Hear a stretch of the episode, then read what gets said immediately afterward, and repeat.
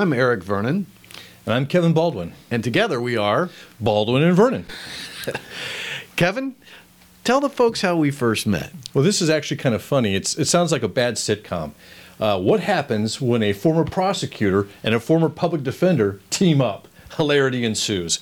In reality, what happened was I was an assistant prosecuting attorney in Clay County, Missouri, and assigned to the courtroom where I did most of my prosecutions was Eric Vernon as a public defender.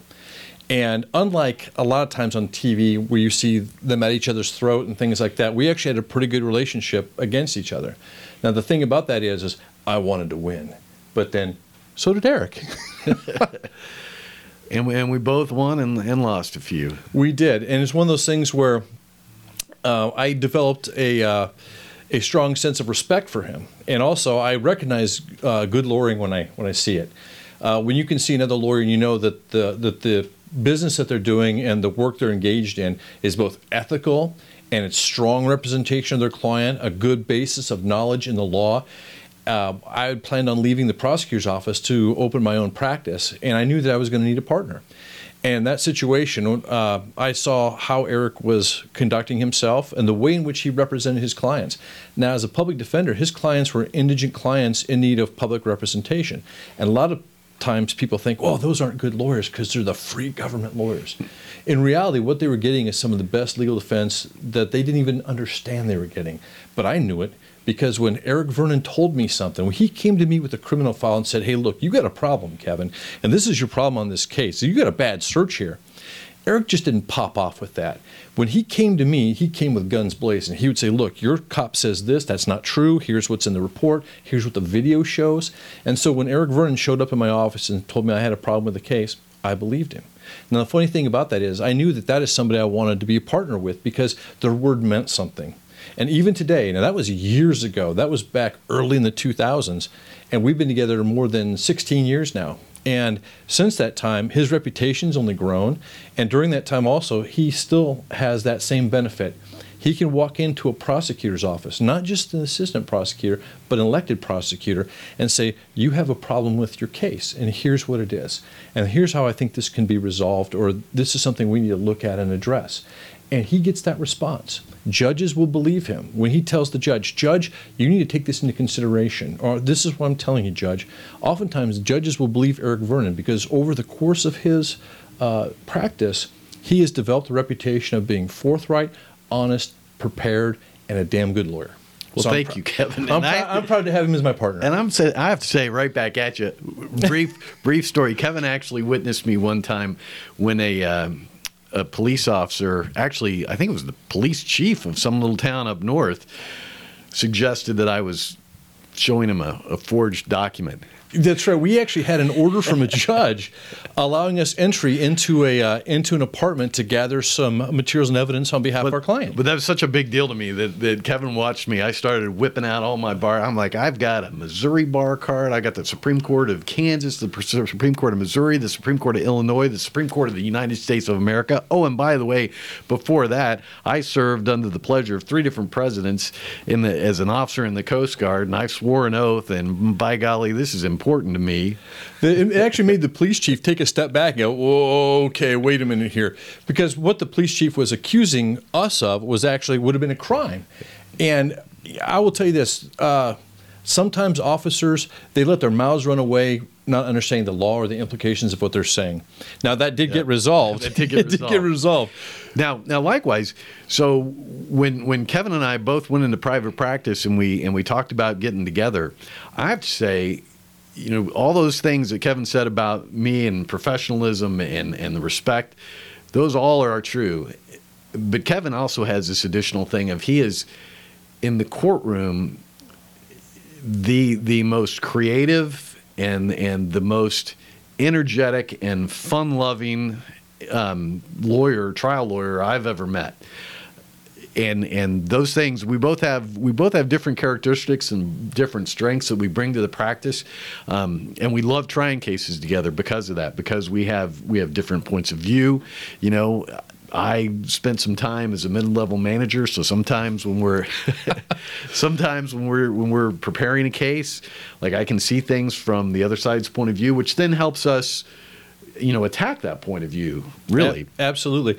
One of the things interesting things is and i'll, I'll just say eric came from a very excellent background fantastic parents. Uh, he went to a military academy served in the united states coast guard uh, as an officer in charge of men aboard a ship. Uh, and he has all that experience. It's a wealth of experience.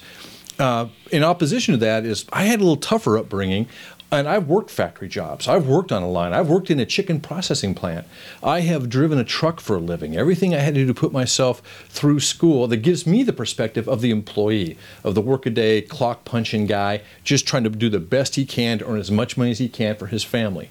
And so when folks come into us, we have that unique perspective of having been there both you know in the military service and having to put up with bosses who were bad, but by gosh, they were your superiors, so you had to do what they said, versus dealing with people in the workplace who always don't follow policies and procedures.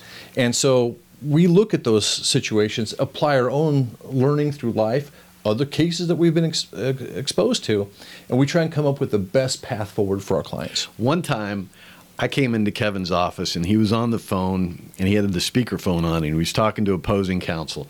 And in the opposing counsel, they were had never talked to, had never worked with Kevin before, and they were he, kind of feeling each other out, trying to get an idea what kind of relationship they were going to have as this as this case went forward. And and this other lawyer, I heard this other lawyer say to Kevin, "Are you going to file um, this motion to compel, or I don't remember what it was, some motion?"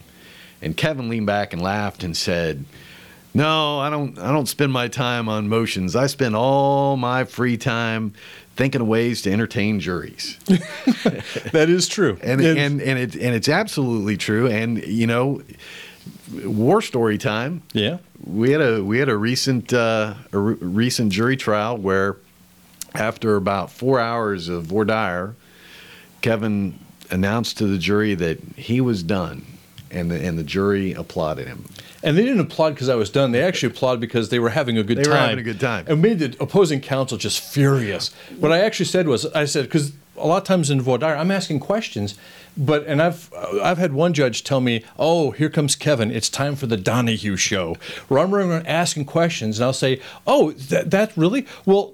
Mr. Smith, what do you think about what Mr. Jones just said? Because you seem to be shaking your head, and, and that seems to mean something to you.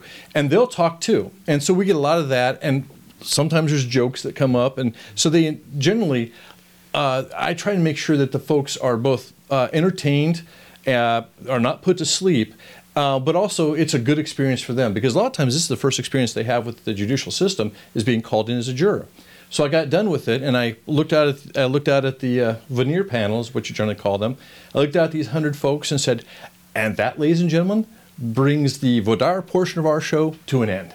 And they started laughing, "Hey!" And opposing counsel just wanted to kill me. And by the way, it's kind of funny.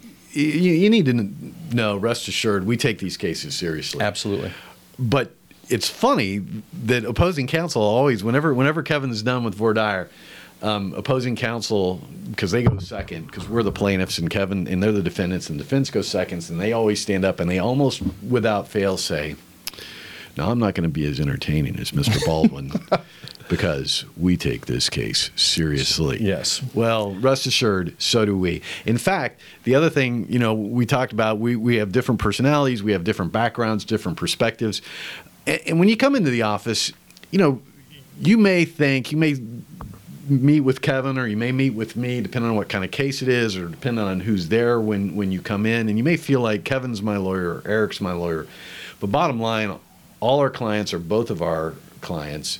And we share, you know, two brains is always better than one, I think. And we, Absolutely. we we're always talking about our cases and and talking about different angles and talking about motions. And we work together quite a bit. We on on all our cases. And you have to welcome the other perspective. A lot of times i'll be working on a problem and he'll suggest something boom. Or sylvia our associate will come in and she'll suggest something. One of my favorite most recent is we had something come up where uh, opposing counsel kind of did a kind of did something we'd never seen before where they actually filed we're in state court, and yet they filed a federal action at the same time, trying to drag us into federal court, completely separate from the case that we had. And based upon the fact that the person they represented was part of our case, but they took this one person and filed a federal case with them, and then named our our people as defendants, and we uh, for it was an issue called standing, technical issue, but we had three lawyers with over you know 40 years of experience sitting there trying to chew on this, and in walks our assistant Wendy, and Wendy's been our assistant for almost 10 years now, and very smart woman, understands employment law almost better than some lawyers. She walks in, doesn't even sit down or think, here's what the problem is, and goes, why don't you just dismiss the individual out of your state case? That robs him of the standing to be in federal court. Turned on her heel and left. And sat left three lawyers sitting there going, Okay, that's brilliant, brilliant. So it's a team effort. When you hire one, you hire all. When you go to trial, it's not just me, it's not just Eric, it's a team effort. It's everybody in, all hands on deck, and we're going to work to win your case. What else can we tell them about our, our origin story? Um, it just it's different because people don't expect it. Um, people always think that you're going to be the more freewheeling guy because you were the public defender and everything, and then I'm going to be the staunch, stuffy guy because I'm the prosecutor. And really, it's kind of the reverse. that is true. Uh, Eric Eric also brings an important thing to it, which is he's my Eeyore. And when I say that is he's the guy who says, "Oh, this case is tough. This case." It doesn't matter the case we've had. We've had cases where we've won millions of dollars for clients. And beforehand, I'm all like, "Oh, this, this is a great case," and Eric's like, uh, "I don't know. You got these problems." But the important part of that is he sees the problems, and if he can see the problems and bring them to my attention, I can find a way around the problems. Which, by the way, for the for the folks that call us, don't worry about the problems. We'll figure out we'll figure out the problems and we'll figure out the answers to the problems. There is no perfect plaintiff, right? Yeah, there's no, No there's- perfect case. It happens. Know, we've had we had a case where uh, you know during trial they decided to accuse our female client of having an affair with her supervisor, and and I knew that this uh, particular opposing counsel was famous for doing that because it's a shock. And a lot of times lawyers think, oh, if, if something comes up and I don't know the answer to that question, I'm not going to ask that question. Well, that's not what Eric and I do. What we do is if we see it, we know it's a lie, we attack the lie. Because if a person has lied on the stand and they and they just come up with this lie or they think that's good enough, just throwing that thing out there, throwing that bomb in the middle of everything, we track it back. Okay, you want to say that? Well, let's talk about that. Let's talk about how you found that out. And I spent the next 20 minutes going through it and I exposed it as a lie. And when the jury came back with their verdict, one of the reasons why they gave us a fantastic punitive award was because the fact that that boss would take the stand and throw out an accusation like that that the jury then believed was a complete lie. This is Kevin Baldwin, This is Eric Vernon. and we are Baldwin and Vernon. And you can call us with any questions that you might have regarding employment law or criminal matters at 816 842 1102. That's 816 842 1102. Or you can Google us, www.baldwinvernon.com, or just Google Kevin Baldwin, Eric Vernon, Kansas City Employment Attorneys.